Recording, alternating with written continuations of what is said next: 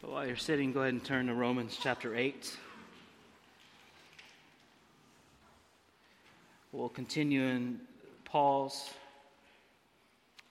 writings as we turn a corner this morning in our chapter. We'll pick up in Romans chapter 8, verses 18 through 25. And while you're turning there, I want to just press in on our creative minds and remember as parents and as children and as people, we ask these questions often. And I write it here in this, specifically, these questions for us to think about and remind ourselves of the evil in this world. Mom, why are there mosquitoes that give people malaria?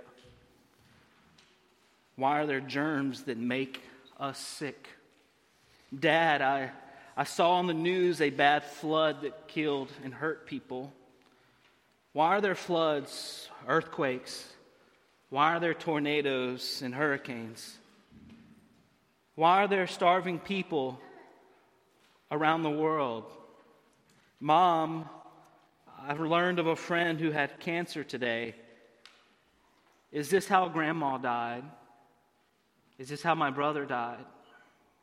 Mom, why do people set off bombs and to blow one another up? Dad, why do people do bad things to hurt each other?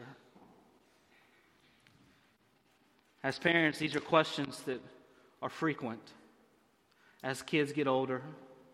But even ourselves, we've we've wrestled with these realities.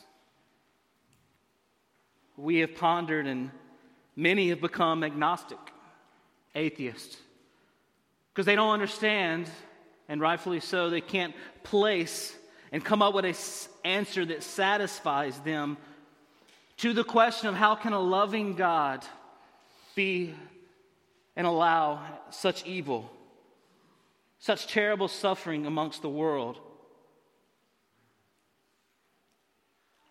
I personally have wrestled with that question. We all have. No one is exempt from suffering or death. But it is important that you and I this morning, though it may be heavy, listen to this hopeful message that Paul is giving to us. We are not immune to the difficulties, the oppressions, the ailments, but parents and peers, we've all pondered the question why so much suffering? I want to pray with you right now. Joe and them so eloquent as often led us in songs to prepare our hearts of this idea of groaning for the bridegroom, for the groom to come for his bride. I love that song. But as we pray right now, I want you to pray specifically. Think about an area in your life, an ailment, whether it's a job or a sickness of a loved one, whatever is pressing in on you as this weight, this weight. I want you to pray that this morning that you have more clarity about what God is doing with that weight on your balance. Let's pray together.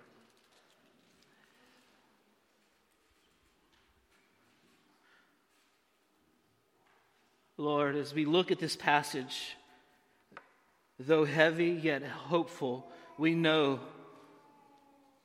we know that Paul is aiming to teach us here about these momentary afflictions and these areas of suffering, God. He leads us to consider is it even worth the thought compared to the eternal glory that we will receive? But we know, Father, as your sons and daughters, and hopeful for the truth, hopeful for eternity. We know that you are doing something here and now in our life with everything that happens that's taken place. And you're working it out for your glory and for the good of those who love you, Father. So, as we answer those questions, that one question, why so much suffering? As we look to the groaning in our life and into the creation, Holy Spirit, convict us deeply, rebuke us in areas, change us to be more like Jesus Christ, encourage us, Heavenly Father. For we pray these things in Jesus' name. Amen. Our main thought or our main idea before we read our passage together, I would sum up in these few words. Though we groan together, we groan with the assurance of hope. Though we groan together, we groan together with the assurance of hope. Over the next two weeks, we're going to be looking at this word, groan. We're going to look at it in three parts. In two weeks, in three parts. Three groanings, if you will. The first being creation, the second being you and I, the Christian, and then the third being the Spirit on our behalf. Next week, we'll get into the third part, but today we will get into the first two parts the Christian and the creation. To groan is it's a way that you and I express our grief. We express our grief, but we also express our anger through groaning. And we also express desire. Groaning, summed up, is an expression of our grief, our anger, and our desire towards something that's in our life. So let's look at our passage and knowing what groaning means. In Romans chapter 8, 15 through 25, let's look to Paul's teaching.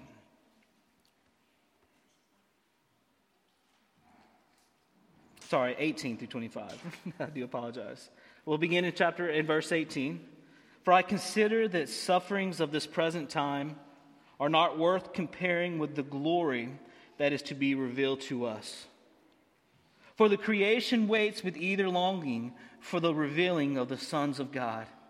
For the creation was subjected to futility, not willingly, but because of him who subjected it, in hope that the creation itself will be set free from its bondage to corruption and obtain the freedom of the glory of the children of God. For we know that the whole creation has been groaning together in the pains of childbirth until now. And not only the creation, but we ourselves who have the first fruits of the first spirit, I'm sorry, the first fruits of the Spirit, groan inwardly as we wait eagerly for adoption as sons, the redemption of our bodies. For in this hope we were saved. Now, hope that is seen is not hope. For who, for who hopes for what he sees?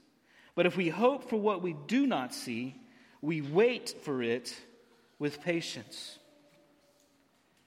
Starting in verse 18, let's consider the first groan creation. For I consider that sufferings of this present time are not worth comparing with the glory that is to be revealed to us. Starting with Paul's sentiment here is and maybe the essence is that he is saying, For I consider that the sufferings, Paul has even looked to his own sufferings and realized, are they even worth talking about compared to the light of eternity, of the future glory that's coming to you and I? But though he just considered it, he decided by the, by the Spirit of God working through him to pen that the suffering of this present time is not worth comparing with the glory that is to be revealed to us. So he's considering here. It's as if Paul were standing holding this balance scale, if I could paint this image for you. This scale, two plates, one on each side. And Paul is looking at one side, all of the suffering that he's been through, I could give you a quick list here, he was beaten, stoned, shipwrecked. Paul knew what it was like to go with and without. He, was, he has eaten much. He has, he has been hungry. He has been thirsty. He has been cold. He's been exhausted. He's been ridiculed. So, Paul, in, in, in essence, is considering the weight of all his suffering on one side of the balance. And then on the other side, he places glory. He places eternal glory. So you have this picture of this balance. t- Paul talking about all the things he's been through. And then he considers those things and he says, it doesn't even compare to the weight for us in future glory. The prize, the reward, the goodness. And it's as if the scale just drops because of the balance. There's no comparison whatsoever. When we look at our lives, we should do the same. We should see the balance in our life the same. We should see these weights and immediately, this, as, as Paul was, as I'm looking and describing to you, the scale drops underneath the greater weight. There's no comparison because remember what he wrote in 2 Corinthians 4:17. I read, "For our light affliction, which is but for a moment, is working for us a far more and exceeding and eternal weight of glory." He said, "I don't even consider it much compared to what is waiting for you and I, church." When you walk into our house, you go through the mudroom and locker room, and to the right in our coffee bar area, you're going to see a balance scale. It was a gift that I was able to find and give my wife uh, two Christmases ago. And when you walk in there, you see on one side, you'll see a different trinket each time, a different object set on the left side. But on the other side, you'll see an E. Because when we look at that balance in our kitchen, we have different, these different little elements and little pieces that we place there to remind us of the weight in our life. But uh, the E always stays there. The E will always stay there because everything on our balance, the left balance, is in light of the weight of the glory in eternity. Right now, when you go in, there's a pearl because that pearl reminds us of our daughter, the little oyster shell. So, when I was thinking through this imagery that I wanted to present to you, Proverbs 16:11 came to mind. And it reads, "A just balance and scales are the Lord's. The weights in his bag are his." So as we go through life as Paul is considering these weights, these weights that the Lord is placing on our balance, the left side, just one at a time, allowing us to walk through certain things are preparing us for glory. And we always have to be remember that that weight of glory is greater weight than the momentary afflictions that we have here and now. Paul is working out a view, a clear application, and a clear understanding of what suffering here and now means to you and I. We've all been there.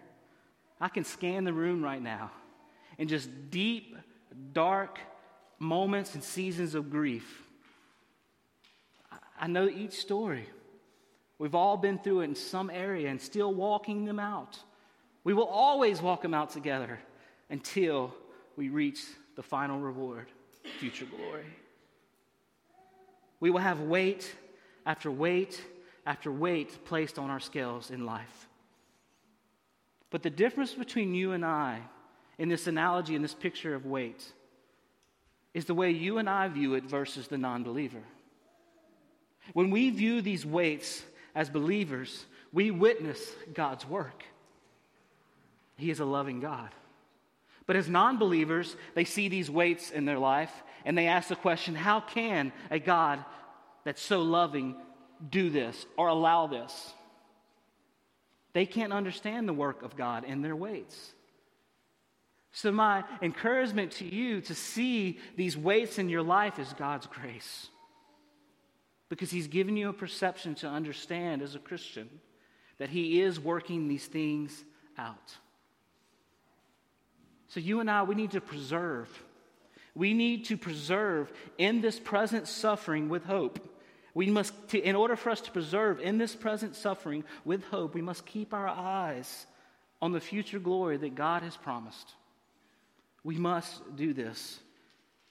Because we know that Paul, as he continues to elaborate in our passage this morning, that this glory that we keep our eyes on is going to be revealed through us.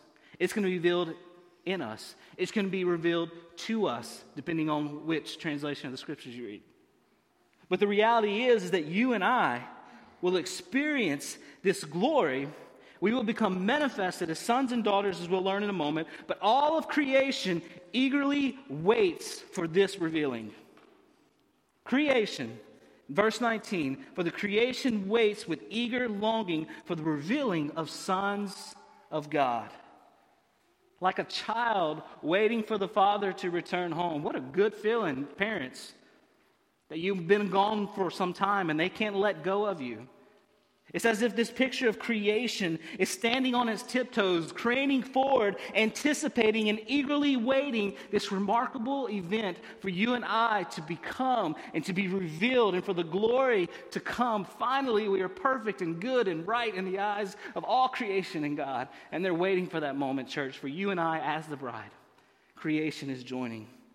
This revealing of the sons of God. It corresponds perfectly with verse 18 about the glory that's supposed to be revealed in us. We already are the sons of God. We are. But when Christ returns, this will be made known openly to everyone.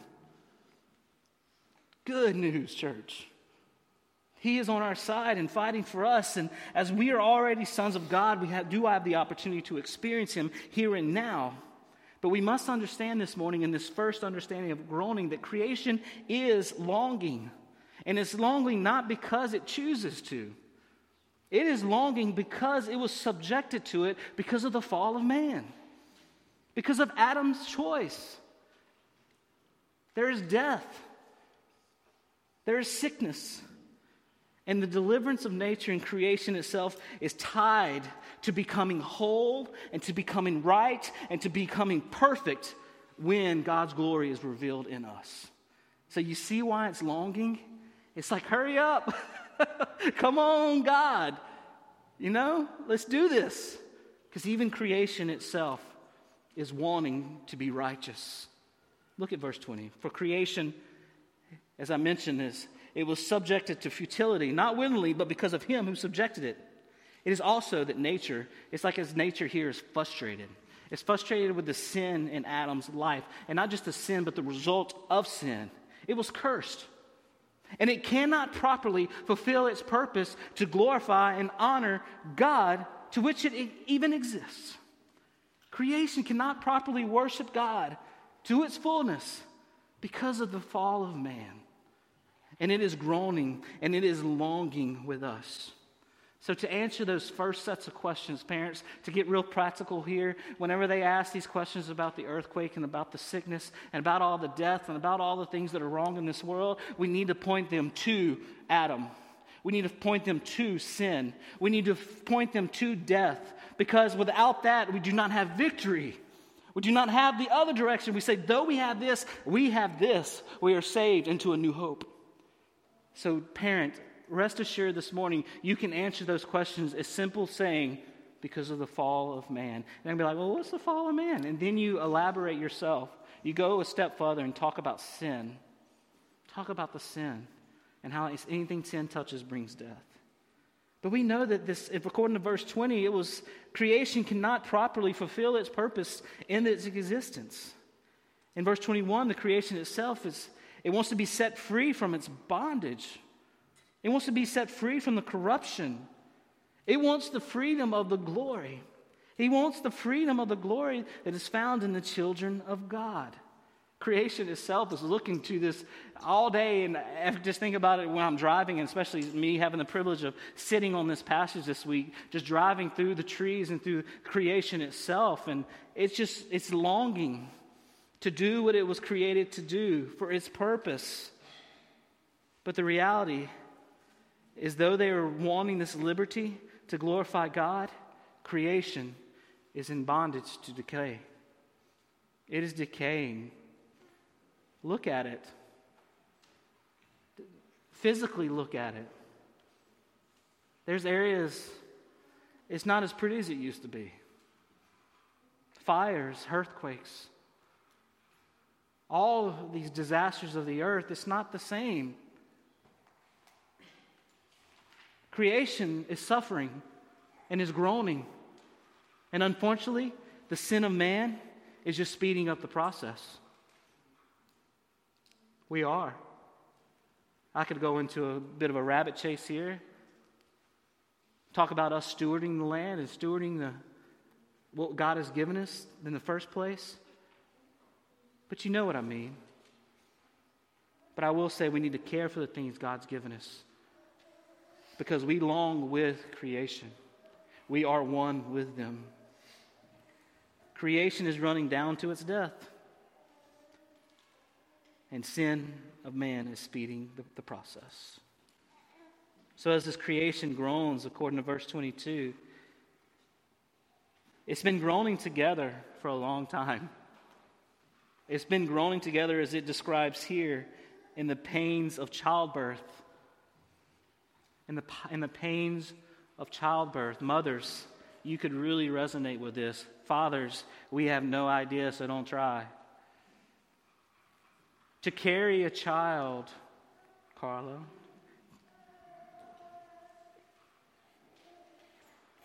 to carry a child to birth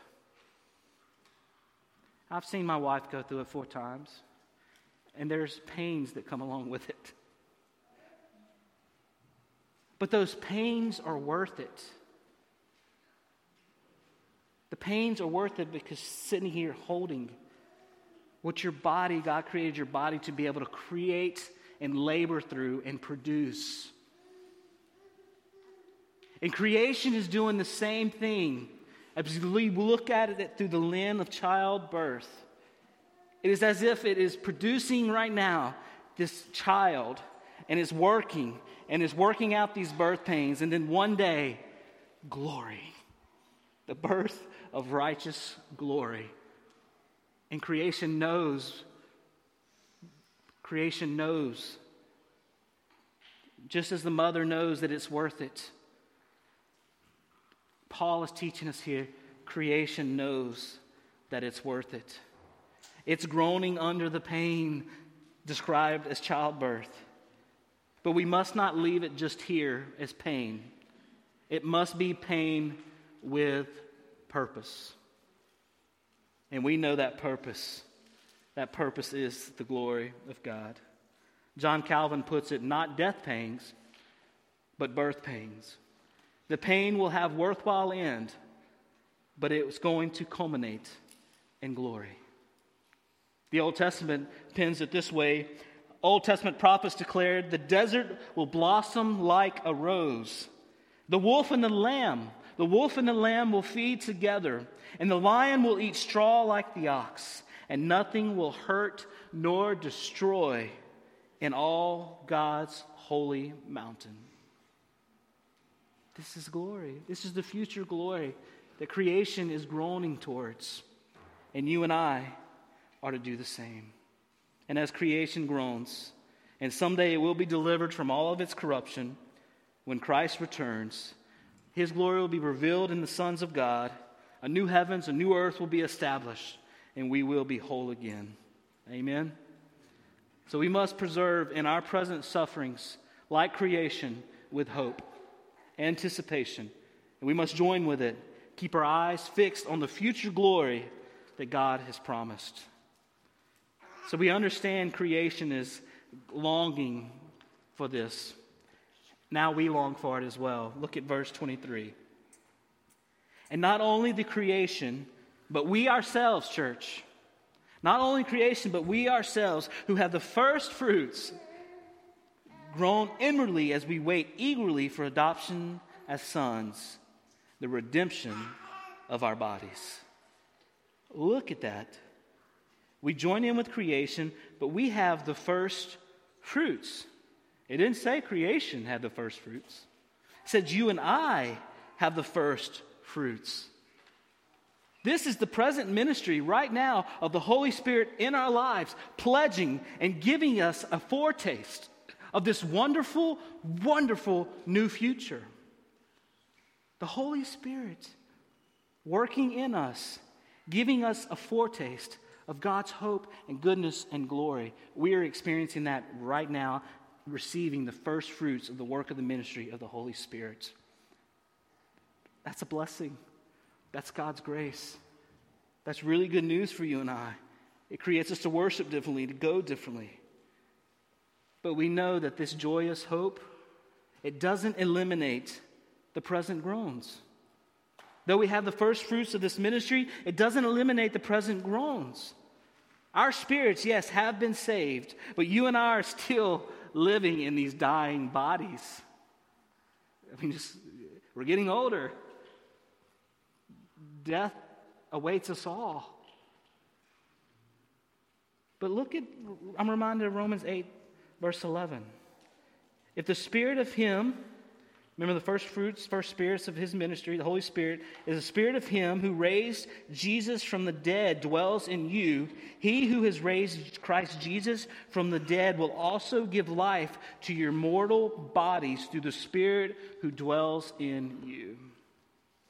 We talked about this a few weeks ago how the Spirit corrects our perspective and that we can walk this life though our human bodies are decaying, though we suffer devastation and disease in our bodies, though we still grieve and watch loved ones and friends go through the hardest times in their life, we long with creation for the climax. We long for the conclusion. We long for the day that when our adoption is complete, when the judge signs the line and we are complete we long for those days just as a foster parent longs to adopt their child. You can't talk to a foster parent or one who is waiting for adoption. They wait and long and anticipate that day to sign the line for their child. And we do the same. As a kid and as a child in an orphanage, lost, wanting for the parent, we long for that. We long for the day of the final word. When there, we are raised from our mortal bodies, there's no more corruption, there's no more pain. And Paul calls it specifically in the scripture the redemption of our bodies in verse 23. Complete, redeemed. It's already paid for, but we're going to be raised up and manifested as the sons of God. And creation longs for that. We long for that. This glory is going to be revealed in us many of us can identify with Paul. You can identify with Paul because you're, you're either walking alongside someone, you're helping them as best as possible to shoulder their, their ailments and their sufferings. You know someone who's going through pain, a broken marriage. And the reality here is, I get real personal. I groaned. I groaned when I learned of, of Maisie's death. I groaned in the same way that when I learned of a fellow brother's divorce. I groaned in the same way when I learned of those who are fighting cancer, and it's just, it's just the finish line. We all know someone or something, and we've been through it ourselves. We groan differently we join in with creation, hopefully.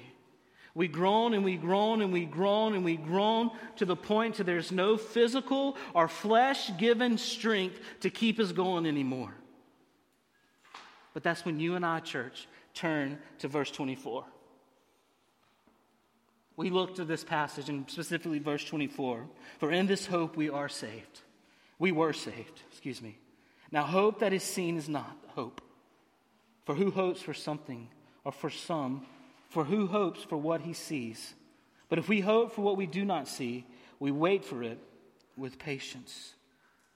At some point, we all, I know you may not understand it now, and it took me years, but at some point, in my walk and maturing to the knowledge of God and what He is doing in my life, you become thankful you become to, even though I still groan each day, I become thankful in it.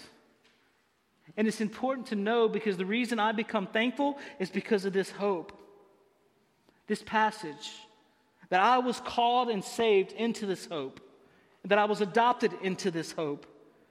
We have this hope and anticipation that non believers do not have. But, church,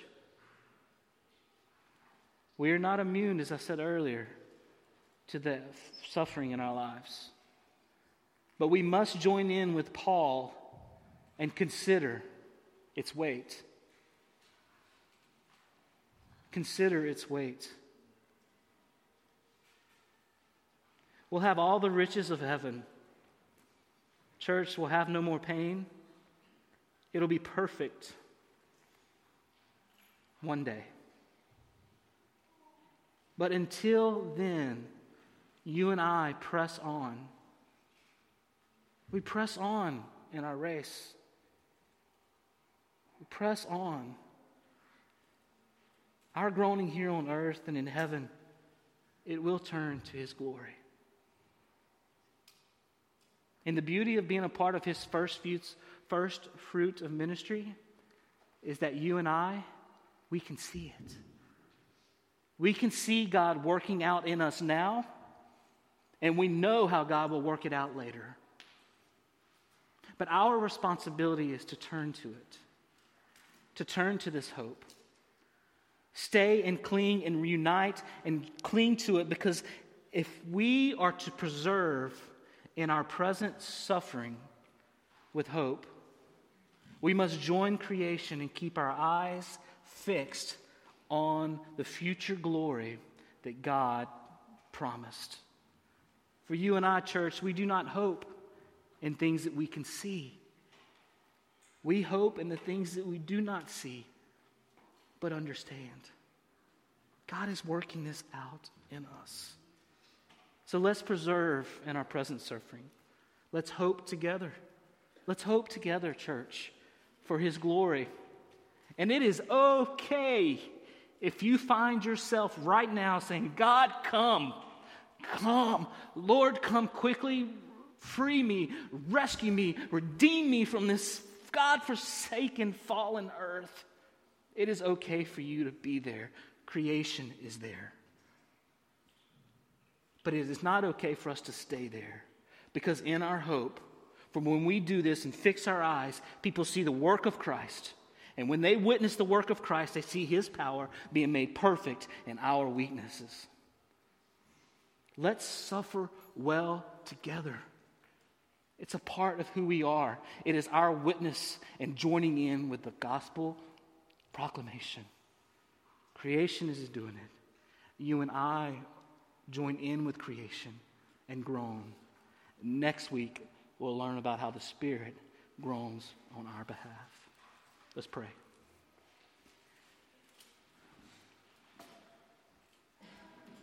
Father, we trust you will work out in us your plans. Teach us to keep our eyes fixed on the hope that will bring about perseverance. Keep us to be fixed on the future glory, for we know our reward and it's worth the race. God, I pray specific for each person in this room individually that if this message, Father, has stirred up an emotion, has stirred up a memory, that God, that you will comfort them and that you know that each one of us who call you Father will be made perfect when our adoption is complete. So we respond to you, Father. We respond to your word. Holy Spirit, move as you see fit.